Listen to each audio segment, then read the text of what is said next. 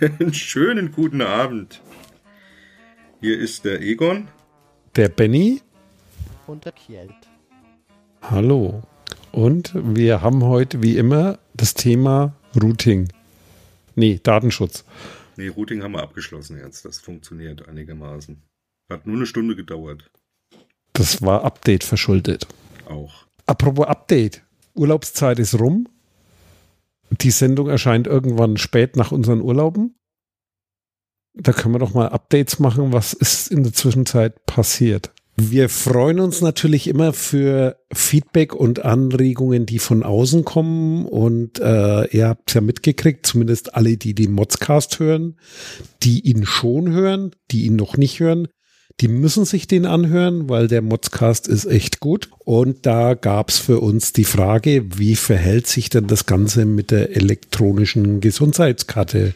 Ja, das ist ein Riesenthema. Da steckt auch Datenschutz drin. Da werden wir noch ein Special machen, aber nicht heute, weil wir wollen die Sendung jetzt nicht sprengen. Also damit das klar äh, nochmal rüberkommt. Es geht um, um, um das Thema, dass die Gesundheitskarte jetzt halt doch nicht kommt, weil äh, zu teuer und überhaupt und ähm, die und Datenschutz. Fehl, Fehlinformation ist halt so ein Stück weit, ja, der Datenschutz ist halt dran schuld, das hat alles viel zu kompliziert und der Datenschutz äh, verhindert das jetzt, dass die gute, tolle Gesundheitskarte kommt. Müssen wir mal drüber reden, müssen wir zum einen mal ein bisschen drüber reden, was das eigentlich ist, Gesundheitskarte, das ist nämlich mehr wie nur eine Karte. Wer da alles was mit zu tun hat, wie das alles so ein bisschen zusammenhängt und wie der Blick auf die, auf die, auf das große Ganze vielleicht vielleicht ähm, bisschen zu erhellen ist, machen wir, machen wir eine eigene Sendung draus, denke ich mal, ne? speziell ja. zu dem Thema. Ja. Okay, und dann gehen wir hier weiter im Text. Eigentlich keine schlechte Idee. Und da stellen wir doch gleich mal die Frage, was haben Deutsche Bank, Allianz, Daimler, Axel Springer, Telekom und Lufthansa gemeinsam? Die sind im DAX. Ja, okay, alles klar. Okay. Nein, es ging ja jetzt nochmal durch die Mädchen. Die Telekom und die Lufthansa sind einer Allianz beigetreten. Ähm, teilweise mit Werbung wie Generalschlüssel und so. Es ist quasi ein Anmeldedienst.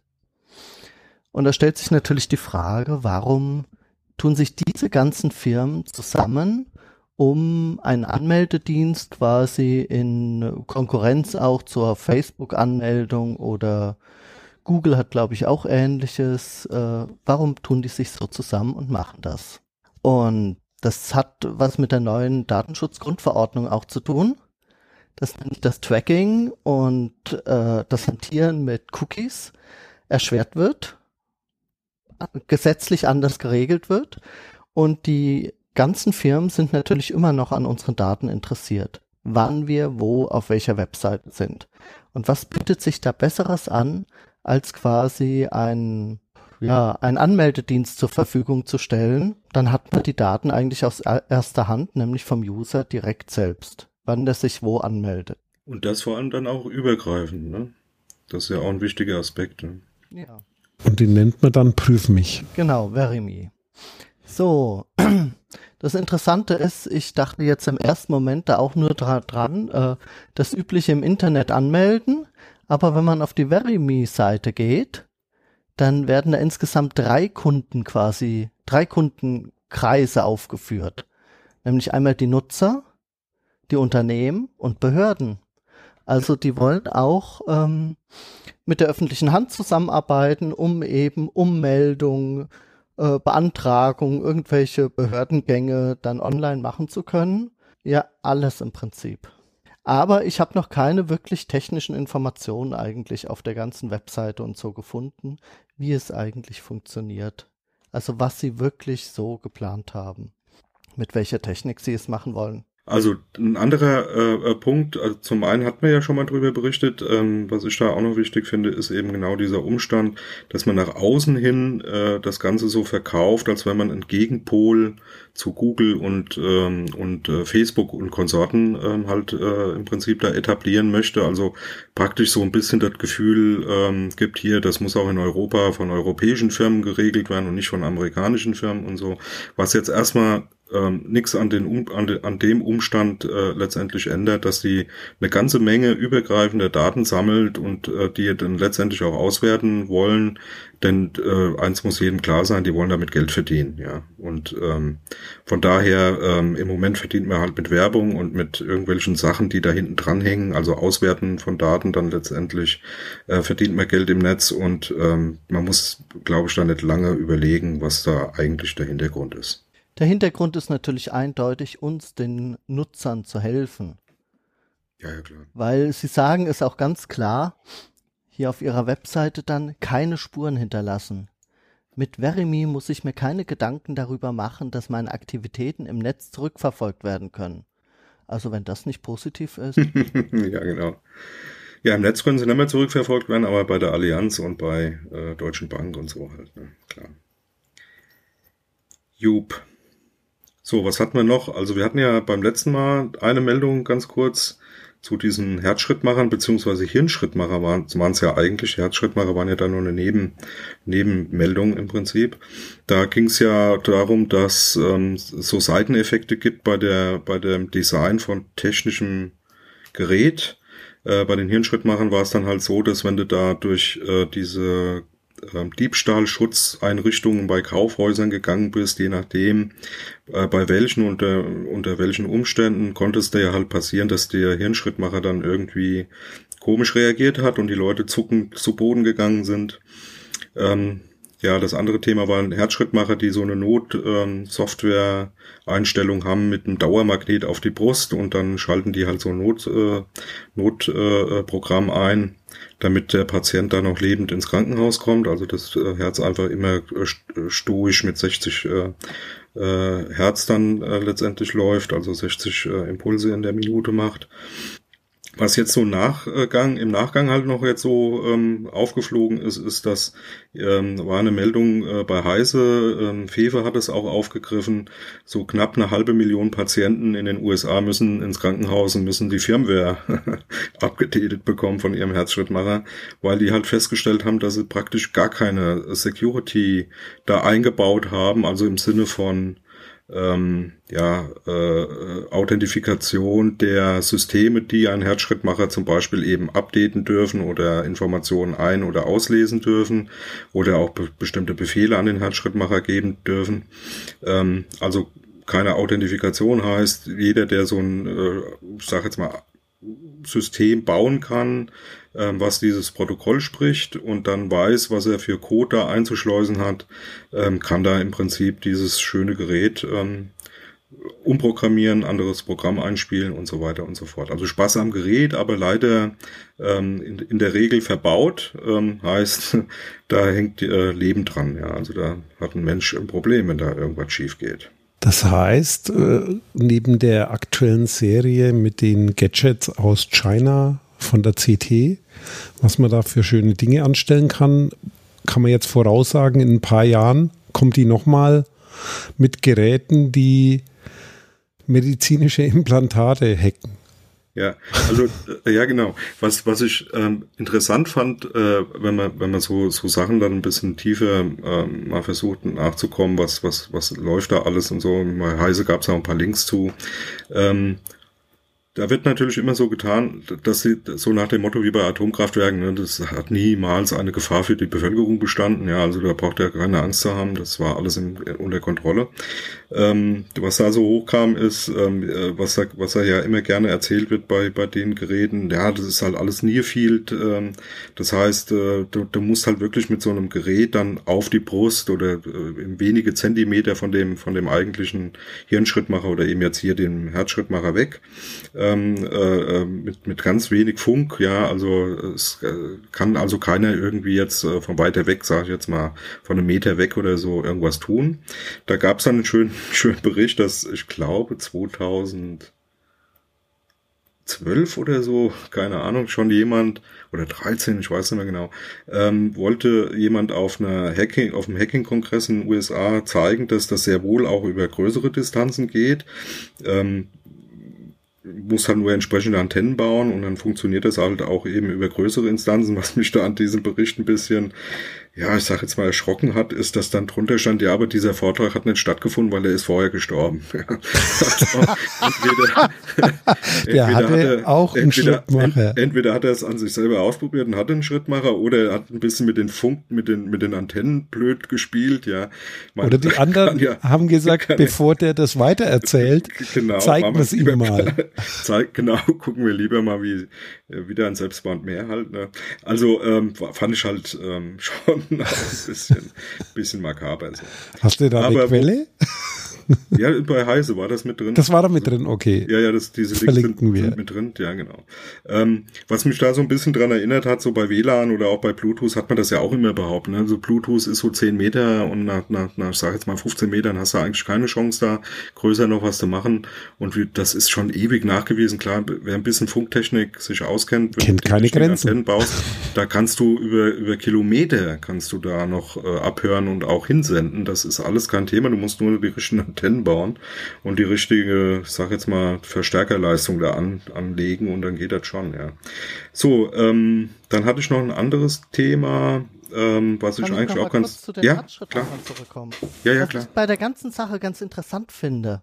Ähm, und zwar, ihr kennt ja vielleicht diese Fernsehserie Mord mit Aussicht. Mhm. Bereits im Jahr 2010 gab es da eine Folge an so einem Elite-Internat, wo die Schüler dann den Herzschrittmacher des Lehrers gehackt haben. Ja. Ja, es ist kein altes Thema. Also, also genau, also das wollte ich gerade sagen, weil es ist, es ist eigentlich zwar jetzt nicht so im alltäglichen äh, Wissen bei uns allen vorhanden, es ist also nicht präsent, aber das ist nichts, was neu ist. Ja. Ja, umso erschreckender aber trotzdem, dass ähm, ja, ich sage jetzt mal äh, so ganz übliche in der Softwareentwicklung heutzutage echt übliche äh, Sachen wie äh, ja, ich sage jetzt mal Schnittstellen abzusichern, zu gucken, dass authentifiziert wird, dass klar ist, dass da nur berechtigte ähm, Software draufkommt, beziehungsweise Systeme überhaupt Zugriff bekommen auf so, sowas, dass das halt ähm, das sind jetzt keine alten Herzschrittmacher. Also es geht jetzt nicht drum, dass das irgendwie die Herzschrittmacher von vor 15 Jahren waren oder so, so lange halten die eh nicht, sondern äh, das sind Sachen, die jetzt noch eingebaut werden. Und was ja. der zweite, zweite Knackepunkt, der, der mich da auch immer wieder, immer wieder so ein bisschen überrascht, ähm, der, der, heutzutage gibt's da Herzschrittmacher von genau dieser Firma, die da jetzt auch äh, äh betroffen ist, die haben da WLAN und Bluetooth mittlerweile drin. Also keine spezielle Funktechnik, die dann schon auch irgendwie eine Hürde darstellt, sondern ganz normales Zeug, was du in jedem Rechner, in jedem iPad, in jedem Telefon im Prinzip drinne hast. Ähm, ich weiß nicht, auf was sie da warten. Ja, also ja, gut, wir, wir haben natürlich auch eine ziemlich hohe Überbevölkerung auf der Welt, also mag ja vielleicht auch irgendwie was Größeres dahinter stecken. Ja. Trifft ja nicht die Ärmsten, weil die haben keinen. Ja, aber ich sag da jetzt mal nichts zu. Das erschüttert mich. Nee, aber Egon hat schon recht, das ist eigentlich der absolute Hammer. Gut, ähm, dann zu dem, zu dem nächsten Punkt. Also was ich ähm, schon auch ähm, mal erwähnenswert äh, finde, kam, kam auch über Netzpolitik.org rein. Äh, die Stiftung Warentest hat mal Tracking-Blocker äh, getestet und ähm, mal angeguckt, was sie so wirklich können, was sie tun äh, für verschiedene Prosa. Und da mal, ähm, ja, ich sag jetzt mal so typisch halt Stiftung Warentest mit äh, hier sehr gut, gut und befriedigend und so weiter einen Stempel drauf gedrückt. Ähm, sind so knapp zehn Programme wohl getestet worden, die äh, das so das übliche Zeug halt ähm, Adblocker, ähm, Werbeschnüffeleien und so weiter dann halt auch unterbinden können und ähm, haben da auch einen Testsieger benannt. Ähm, ja, muss man sich mal angucken. Also für die normalen User, der sich da vielleicht auch noch nicht so sehr mit beschäftigt hat, gehöre ich auch dazu, wobei ich da nicht so viel mache mit dem Browser im Internet, so mit Werbung und so. Ähm, also bei mir wird da alles geblockt, ganz, ganz knallhart. Aber ähm, ja, kann man sich mal angucken, werde ich mir auch auf jeden Fall mal angucken. Und Stiftung Warentest äh, jetzt auch im, äh, im Neuland angekommen, irgendwie. Und wer war Sieger? Ähm, U-Block Origin ist Testsieger gewesen. Okay, das ist ein, gibt's von Mozilla, glaube ich, als Plugin, ne? Das ist so ein, so ein ähm, Open Source Projekt boah, müssen wir mal nachgucken, weiß ich nicht, aber ähm, hier steht, ähm, hat 77% aller Online-Tracker erfolgreich blockiert, ist einfach zu bedienen. Ähm, ja, also wie gesagt, sollte man sich mal angucken. Ist, Hab ich laufen. ganz Informativ. Hast du laufen, siehst du, du bist da gut ausgestattet. Schon im Februar bei Heise einen Artikel drüber. Okay. Zu genau diesem Test, oder was? Nee. Nee, zu diesem, zu dem. Zu den Diensten, okay. Mhm. So, dann hatten wir genau eine schöne Meldung, die mich ähm, auch wieder sehr interessiert hat, weil technisch doch ähm, ähm, ja irgendwo logisch, dass sowas dann auch irgendwie passieren kann, aber mich dann doch ein bisschen überrascht hat, dass es, dass es so weit ist eigentlich. Und zwar ähm, gab es eine Meldung über äh, unhörbare Spracheingaben, die dann letztendlich digitale Assistenten steuern. Ja, also hier Co- Cortana, äh, den, den Echo oder auch, ähm, wie hieß das von, von ähm, ähm, unseren großen Freunden HomePod. Alexa, ja, das ist Echo, oder? Und Hello Google. Hello Google, genau. Home, der, der, ja, aber Siri ist letztendlich auch nichts anderes. Ne? Aber was, ähm, also was ich an der Meldung halt, äh, sind mehrere Sachen wieder super interessant. Also zunächst mal, um was geht's eigentlich? Also im Prinzip fängt, fängt auch diese Meldung da bei Heise schon so an, alle Schnittstellen, die irgendwie da sind, werden von Hackern natürlich immer ausprobiert. Ne? Und Spracheingabe ist halt auch nichts anderes wie eine Schnittstelle. Es ist ein Human Interface, also äh, um, äh, in, in, ja, ich sage jetzt mal, Interaktion mit irgendeinem technischen Gerät halt hinzukriegen, so wie eine Tastatur, wie eine Maus, wie andere Sachen halt auch. Und ähm, warum soll man da nicht auch irgendwie Schadcode reinkriegen? So, jetzt ist das natürlich ein bisschen ähm, schwierig in Anführungsstrichen, weil das natürlich audiotechnisch relativ einfach mit äh, zu kriegen ist. Also wenn du so ein Ding bei dir zu Hause stehen hast und irgendeiner kommt da die Tür rein und will da jetzt eine Palette Klopapier bestellen, das würdest du relativ schnell mitbekommen, ähm, dass er da irgendwie was probiert, weil du es ja hören kannst. Ne? Was die jetzt halt hingekriegt haben, ist, dass sie da ähm, praktisch mit, mit Ultraschall, also mit, mit, mit, mit Schall, den du jetzt nicht äh, vom Ohr her wahrnehmen kannst, aber diese äh, Mikrofone sehr wohl noch wahrnehmen, im, im, im Prinzip Schadcode da einschleusen kannst. Also bestimmte ähm, Befehle ausführen lassen kannst und eben äh, Reaktionen erzeugen kannst. Ähm, was ich da auch sehr interessant fand, ist diese wissenschaftliche Truppe, die das da wohl gemacht hat. Die aus Princeton, die dieses. YouTube-Video gemacht haben.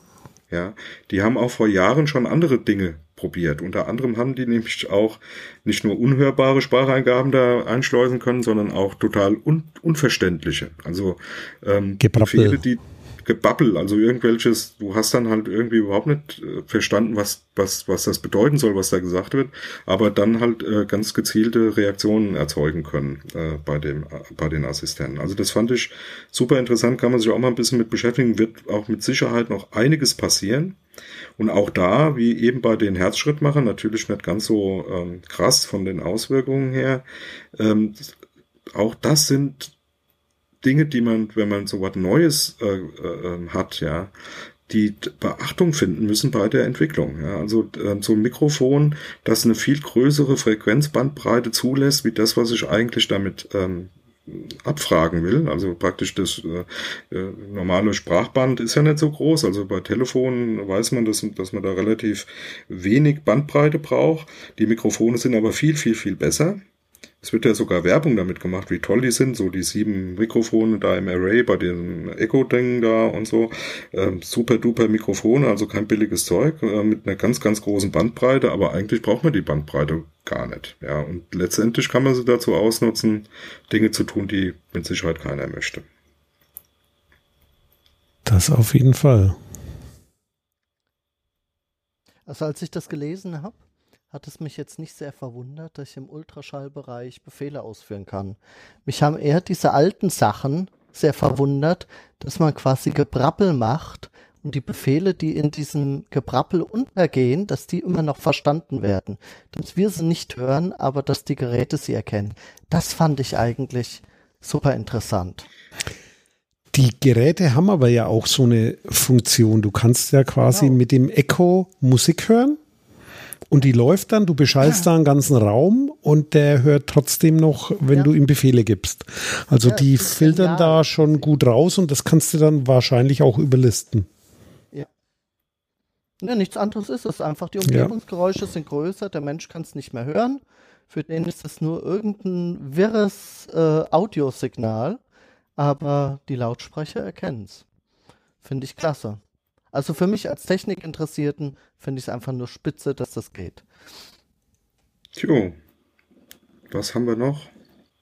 So, nächstes Thema, äh, was ich jetzt noch auf der Liste habe. Ähm, gab ja diese Meldung zu äh, den Vorfällen da in Hamburg, ähm, hat ja jeder mitgekriegt, diese G20-Geschichte ähm, dass da ähm, im Nachhinein ähm, rauskam, dass äh, ein paar äh, Presseleute, die äh, eine Akkreditierung hatten, also sprich einen Zugang hatten und da eigentlich als Pressemitarbeiter da auch zugelassen waren und da hätten hingehen können, im Prinzip während des Gipfels ähm, diese Akkreditierung wieder abgesprochen bekommen haben, also diese Presseausweise wieder entzogen bekommen haben.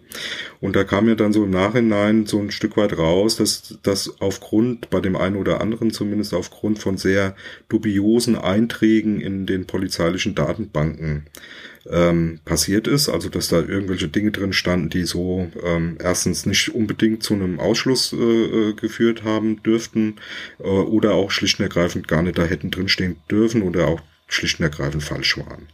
Und was jetzt so im Nachhinein noch ein bisschen mehr hochkommt, und äh, äh, da ist die ein oder andere Meldung ähm, äh, bei Netzpolitik.org gewesen, auf Wewe hat, glaube ich, da das ein oder andere noch zuge geschrieben, ähm, dass da neben dem, was diese Presseakkreditierung ähm, angeht, eben auch ähm, einfach die Leute, die, die da erfasst wurden, die da bei den Demonstrationen mitgemacht haben oder eben einfach vor Ort waren, dass das bei denen nicht anders ist, ja. Also dass da total viel Fehlinformation, Falschinformation in diesen polizeilichen Datenbanken gespeichert sind und ähm, ja, ich sag jetzt mal, da überhaupt, also so der Eindruck zumindest entsteht, dass da, dass man da keine sehr große Kontrolle von außen wohl hat, was da jetzt wirklich drinne steht und ähm, wo das überhaupt herkommt, was da drinne steht und ob das rechtmäßig ist oder nicht. Ja, also das fand ich auch eine, ja, eine etwas äh, schlechte Entwicklung ähm, auf der einen Seite. Auf der anderen Seite, wenn es jetzt mal ins Licht kommt, könnte man sich das ja auch mal ein bisschen genauer angucken. Und ich denke, da das wäre ein Thema für die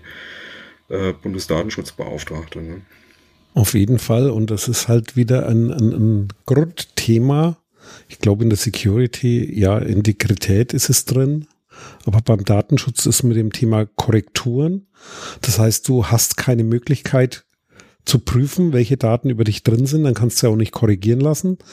Mhm. Und wer Datenbanken aufbaut, also das ist ja eine der Grundproblematiken und wahrscheinlich entstehen so auch viele Datenbanken im öffentlichen Bereich, der sollte auch von vornherein planen, wie funktioniert eigentlich die Wartung, die Maintenance, die Datenpflege, weil das unterschätzt man leicht nimm eine große Firma, Behörde oder ein ganzes Bundesland und lass da Firmennamen eintragen, was da für eine Liste an Tippfehlern reinkommt. Und da gibt's dann die Firmen in den verschiedensten Schreibweisen. Und genau so passiert es, weil Datenpflege halt eine Riesenaufgabe ist. Eventuell könnte da in Zukunft mal KI helfen, aber das ist halt genau das Problem. Ja. Wer prüft, ob das Ding falsch ist und wer korrigiert das Ganze und vor allem bei diesen Polizeidatenbanken, da kommst du ja nicht ran. Die sind ja von der Auskunft ausgenommen. Also es gibt also ich bin, bin bei dir, ja. Also dieses eine Thema ist natürlich alles das, was so ungewollt passiert, ne? Weil halt irgendwelche Prozesse nicht richtig funktionieren oder weil da irgendjemand irgendwas reinschreibt, keiner kontrolliert das und du als Betroffener keine Möglichkeit hast, das korrigieren zu lassen oder überhaupt Einsicht zu bekommen.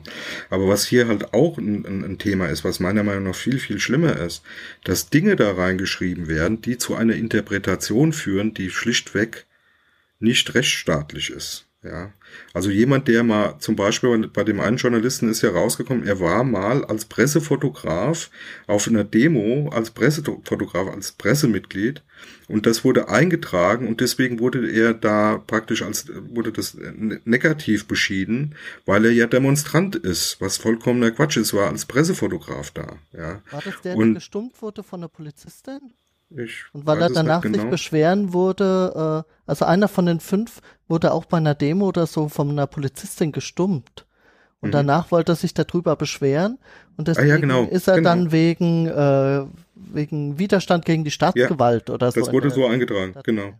Obwohl er dafür nie äh, äh, angezeigt wurde. Also im Sinne von oder oder auch ähm, irgendwie rechtlich belangt wurde oder so. Also äh, zumindest, äh, sagen wir, ich bin mir jetzt nicht sicher, ob da nicht irgendwie doch was nachgekommen ist, aber im Endeffekt geht es darum, dass da ähm, Informationen gespeichert werden, die zu einer Interpretation führen, die vollkommen äh, schwachsinnig sind. Also die, die auch wirklich äh, schlimm sind. Ja, also wo jetzt hier so rechtsstaatliche äh, Mechanismen auch komplett ausgehebelt werden. Ja, also du stehst dann da drinnen, weil du jetzt, ich sag jetzt mal rein theoretisch ein, ein mündiger Bürger, der in drei, vier äh, verschiedenen Dem Demos gewesen ist, steht dann auf einmal in so einer Datenbank drin als äh, was weiß ich gewaltbereiter, weiß ich nicht, nur weil er auf diesen Demos war. Ja, was nichts miteinander zu tun haben muss. Ja, und das finde ich schon ähm, krass, vor allem weil eben auch von außen keine Kontrolle da ist. Das ist, sind Polizeidatenbanken, da darf halt keiner reingucken, außer die Polizei.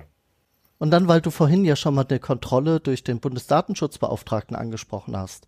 In dem Artikel bei netzpolitik.org steht ja auch drin, dass der Peter Schaar im Jahr 2012 schon mal eine Datenbank kontrolliert hat, die der politisch motivierte Kriminalität. So.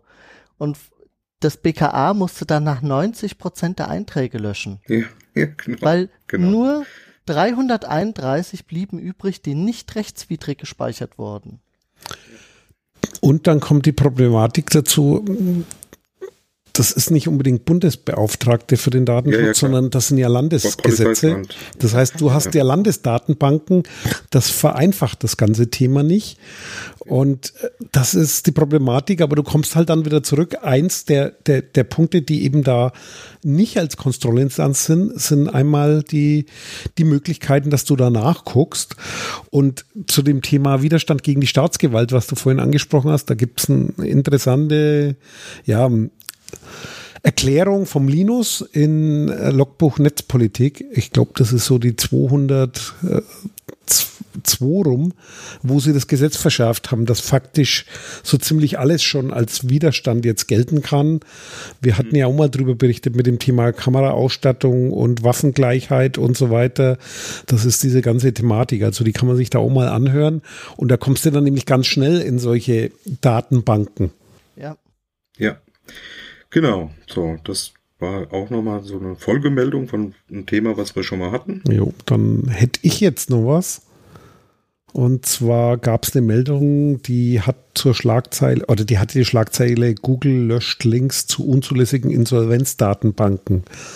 Was steckt da jetzt dahinter? Und zwar, das ist diese Problematik. Es gibt quasi Veröffentlichungen von Amtsgerichten, zum Beispiel bei Zwangsversteigerungen und so weiter. Und dann gibt's äh, ja Anbieter, die daraus wieder ein Geschäft machen, indem sie diese Daten verknüpfen.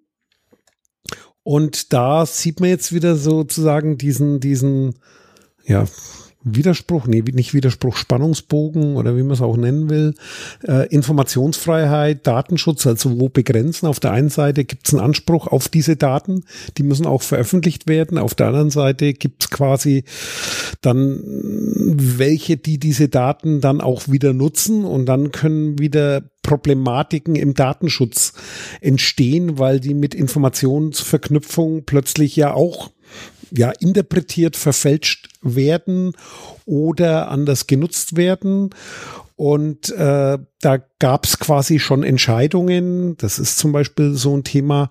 Äh, Europäischer Gerichts Gerichtshof hat 2014 schon mal entschieden, dass solche Links aus Suchmaschinen verschwinden müssen.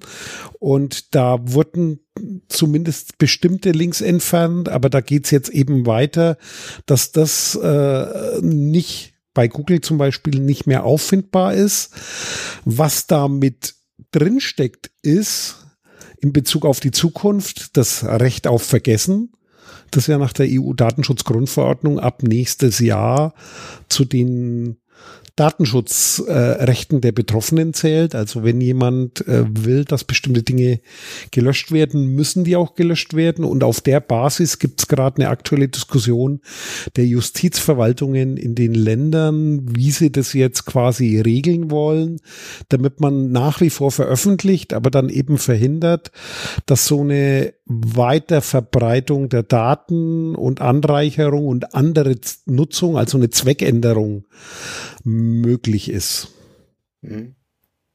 Also was ich an dem äh, Punkt auch sehr interessant finde, jetzt mal äh, ganz äh, davon abgesehen, welche Datenschutzimplikationen dann sowas hat, ähm, ist im Prinzip dieses ähm, neue Informationen schaffen, indem du halt Verknüpfungen herstellst. Ja, also dieses Thema mit diesen Insolvenzgeschichten, das hat man, das ist schon ewig her. Da gab es mal so eine Suchmaschine spezielle.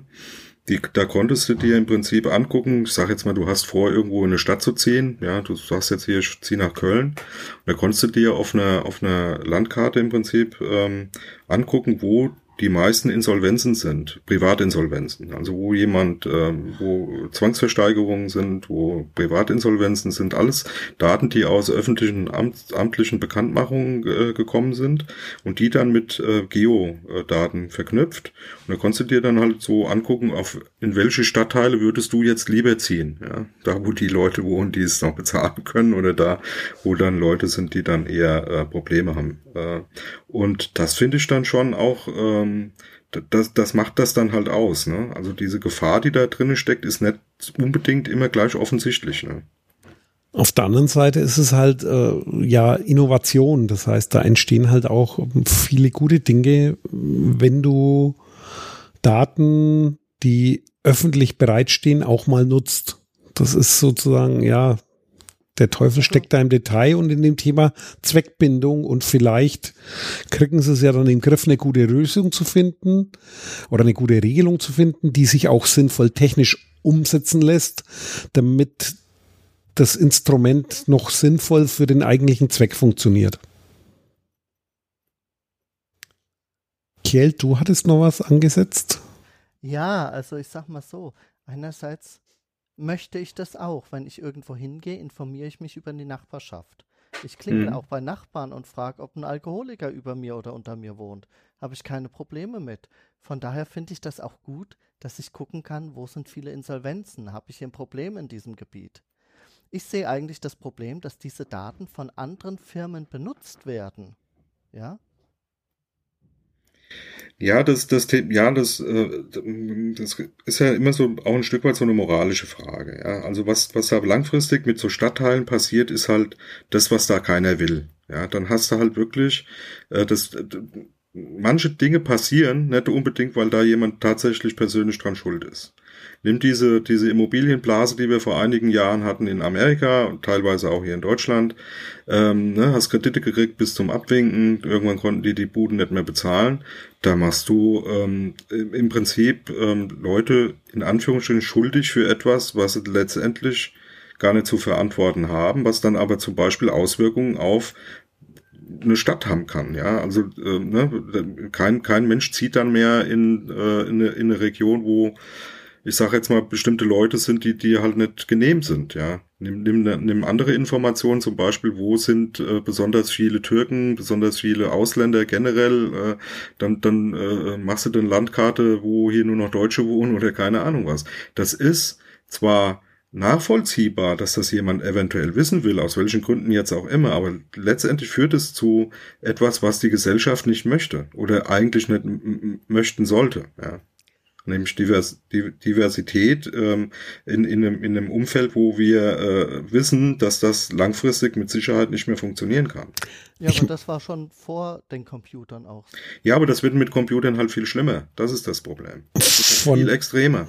Von daher ist das so ein Thema, äh, das halt Informationsfreiheit, Zugang zu Information ist wichtig, um sich da ja eine Meinung bilden zu können. Auf der anderen Seite das Thema Zweckbindung. Das ist ja schon lange eine Diskussion. Wie kann ich Zweckbindung technisch auch kontrollieren? Da muss noch ein bisschen was passieren.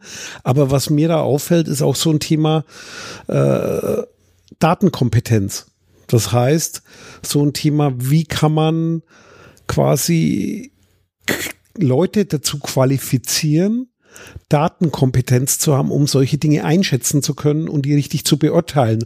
Und zwar jetzt nicht, indem ich formell einen Berufsstand Datenschutzbeauftragter ausweite oder, oder mhm. irgendwie draus mache, sondern wirklich das Thema Datenkompetenz sowie Medienkompetenz. Das ist ein Thema, was heute auch anders gefragt ist als vor 30 Jahren, weil durch die Technologie bedingt Medien anders zugänglich sind, alltäglich sind, auch bei Kindern, bei kleinen Kindern. Und äh, ist ja eine Riesendiskussion in den letzten 20 Jahren gewesen. Und das wird ein Thema sein in Zukunft Datenkompetenz. Und spannend ist halt da, was auch in der Meldung angesprochen ist, da setzt jetzt die EU Regelung mit einem Grundrecht der Persönlichkeit dieses Recht auf Löschen mit ein, was halt man was man gucken muss, wie gestalten wir das in der Zukunft und wie gehen wir damit um? Also ich kann jetzt auch nicht sagen, ist gut oder schlecht, weil wie gesagt, ja, da gibt's viele tolle Ideen, gute Bedarfe. Es gibt auch Kontrollmöglichkeiten durch die Verknüpfung von öffentlichen verfügbaren Daten. Was passiert da eigentlich in Verwaltungen oder was tun die da? Auf der anderen Seite eben auch Grenzen. Deswegen, wie gesagt, technologischen Anforderungen kann man Zweckbindungen irgendwie in die Datenverarbeitung mit reinbringen, dass man die technisch begrenzen kann. Aber wie kann man auch in die Gesellschaft Datenkompetenz bringen? Wie kann man Datenkompetenz aufbauen? Aber, aber da ist, äh, denke ich mal, schon auch wichtiger Punkt. Ähm, Datenkompetenz, ja, bin ich vollkommen bei dir. Ähm, gehört aber auch bei, äh, im, im Prinzip in so einem, ich sage jetzt mal eher moralischen Gesichtspunkt auch bei denen, die da mit handeln, ja, also die da oder sogar handeln, ja, also im, wirklich im wahrsten Sinne, nämlich äh, äh nicht alles, mit dem du Geld verdienen äh, kannst und äh, eventuell sogar erlaubt ist oder möglich ist, ähm, ist letztendlich auch gut, ja, und musst du auch nicht unbedingt tun. Also dieses ewige so tun, ähm, also ich sage jetzt mal, in unserer Gesellschaftsform ist ja so, ähm, hast ja hast ja öfters mal so die Sprüche, so, so ein Rechtsanwalt ist halt nicht dafür da, Recht zu sprechen, sondern zu gucken, wie, wie man es am geschicktesten umgehen kann. Ja, und das ist halt eine Sache, da muss man, muss man schon auch mal hingucken. Ne? Also nicht mit allem, mit dem du Geld verdienen darfst, ähm, möchtest du vielleicht Geld verdienen, als moralisch, äh, sage ich jetzt mal, einigermaßen standfester Mensch. Ja. Ja, das ist halt dann ein, ein Bild äh, sozusagen, was auch ja in, in eine schulische Ausbildung vielleicht reingehört, Datenkompetenz. Absolut, ja. Genau, schweres Thema. Ja. Und dann hätte ich noch ein, ein weiteres und zwar äh, habt ihr das mitgekriegt hier? Äh, man kann jetzt auch mit Genen hacken. Sehr gut. Und zwar, also mich hat sofort erinnert an das Thema SQL-Injection oder ja, unsichere Webseiten, fehlende Eingabekontrolle. Das heißt, die haben mal getestet äh, hier in Forschungscomputer, wo quasi DNA in der Schnittstelle als Eingabe erwartet wird, in dieser DNA Schadcode mit einzubauen. Und der hat sich dann auch ausführen lassen. Also wieder ein weiteres Thema, wo man quasi, wie wir vorhin schon gesagt haben, auch mit dem Thema Frequenzen, ja, ja. man muss es nur ausprobieren. Und wie gesagt, wenn einer ein System baut, wo irgendwas, ja, Kommunikation drüber läuft, also eine Schnittstelle, muss ich mir immer eine Gedanken drüber machen, was ist eigentlich das Zulässige und wie kann ich das Zulässige vom Unzulässigen trennen.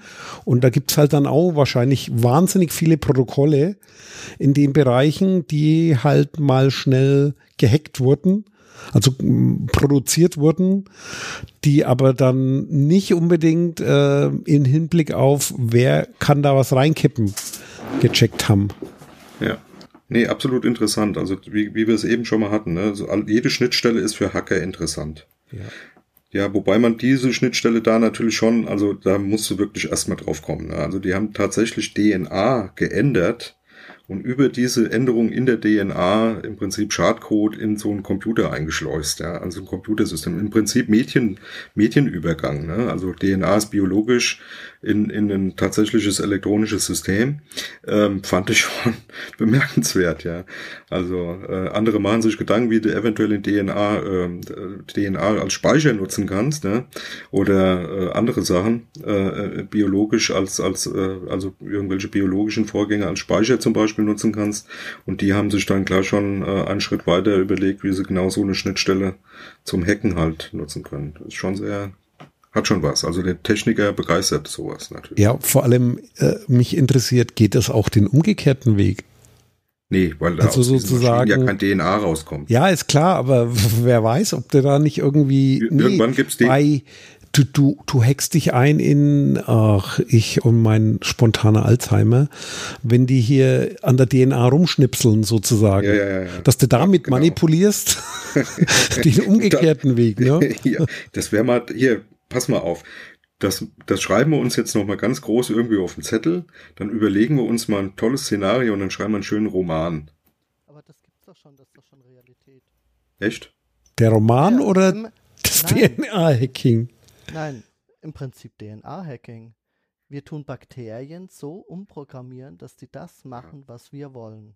Das heißt, wir tun aus der Technik etwas in die Biologie einschreiben. Ja, aber, aber das machen wir ja das versuchen wir ja schon bewusst zu machen. Hier geht's ja dann darum, wie kriegst du so eine, so eine, wie heißt die Firma, die jetzt BASF gekauft hat? Montesano oder Mon Monsanto oder wie? Ja? Nee, umgekehrt. Ähm, die Bayer hat Monsanto gekauft. Ja, meine ich doch. Hab ich doch gesagt. Du hast gesagt, die, die, gesagt? ach so, BASF ja. hast, ja, okay. Ach so, BASF war, war, war Bayer oder was? Bayer, glaube ich, war es, ja. Ähm, äh, wurscht egal, in dem Umfeld bin ich nicht so bewandert. Monsanto. Aber, ähm, Monsanto, genau. Ähm, aber da, die machen das ja bewusst. Also hier ging's, wäre wär ja eher so das Ding, du, du schleust da irgendwie was ein, dass dann der Mais, den die da ausbringen, äh, fleischfressende Pflanzen werden oder so. Ja. Kommt vielleicht noch. Und dann nennst du dich, äh, weiß ich nicht, äh, Goldfinger oder so. Und dann erpresst du die Welt. Hast eine weiße Katze auf, den, auf, auf dem Arm, sitzt in einem großen Stuhl, drehst dich um, sprichst in die Kamera und forderst von der Weltregierung äh, Unmengen an Knete, weil sonst äh, die Menschheit unter. Warum habe ich da jetzt Schwarz-Weiß-Bilder im Kopf? Das geht doch auch bunt mit äh, Vermisst ihr mich? Habt ihr den gesehen? nee. Sherlock. Ach, den, ja, ja, ja, den, ja, den ganz neue habe ich noch nicht, bin ich noch nicht. Die vierte Staffel noch nicht? Nee. Musst du dir antun. Wobei die für mich schon grenzwertig ist, also ist zwar irgendwie toll, aber äh, das ist schon sehr weit gedreht. Das ist so, dass, dass mir dann quasi von dem so abgefahren, wie das schon ist, braucht es für mich nicht sein. Das dazwischen fand ich besser. Das war schon fast äh, überspannt. Naja. Aber wo wir schon mal bei dem Fiction sind, äh, glaube ich, hattest du noch was gefunden zu dem, was früher mal Science Fiction war, 1984 und schon lange nicht mehr ist. Also ähm, ja, äh, Datenschutzthema am Rande, weil wir da als Datenschützer echt schlecht wegkommen in diesem Artikel. Welt am Sonntag ähm, hat irgendwie einen Artikel rausgebracht, das war wo hatte ich schon den Link her? Datenschutzbeauftragter info.de war das. Ähm, und zwar Orwells 1984 Lieblingsbuch für Verbrecher. Ich zitiere da mal so ein bisschen die Hauptüberschrift mit stumpfer Provokation. Der Roman 1984 von George Orwell. Der Klassiker für düstere Überwachungsszenarien und im Schrank jedes belesenen Datenschützers wird, wird als Lieblingsbuch aller U-Bahn-Schubser, Vergewaltiger, Heroindealer, Terrorplaner, Grabscher, Taschendiebe, Goldmünzenräuber, Schläger und Hooligans. Also die lassen halt kein gutes Buch, äh, kein gutes äh, Haar dran. Und ähm, ja, es geht letztendlich so um die absurde Angst der Deutschen vor Kameraüberwachung und dass das alles total übertrieben wird von den Datenschützern und alles viel besser ist, wenn, wenn wir mal überall Kameras haben und dass es ja eigentlich ähm, alles gut ist, wie es jetzt läuft und nicht noch schlimmer ist wie 1984. Und eigentlich ging es in 1984 um ganz andere Dinge. Also ähm, war ein ganz, ganz, äh, ja, ich sag jetzt mal, äh, auf der einen Seite ganz nett zu lesender Artikel, weil er wirklich so komplett alles auf den Kopf dreht. Auf der anderen Seite möchte ich nicht wissen, wie viele Leute es gibt, die das lesen und dann tatsächlich einfach so rumlaufen, wie die Sprüche kennt ihr ja auch alle der Datenschützer ähm, ist halt der Bekloppte, der ähm, ja, ich sag jetzt mal, die Verbrecher schützt und nicht äh, die Leute, die sich zu schützen lohnt. Ja. Weil ich habe ja nichts zu verbergen. Genau. Und haben wir was vergessen? Sicher haben wir was vergessen. Aber es macht ja nichts. Wir haben es ja vergessen. Jo, tschüss. Bis zum nächsten Mal. Bis dann.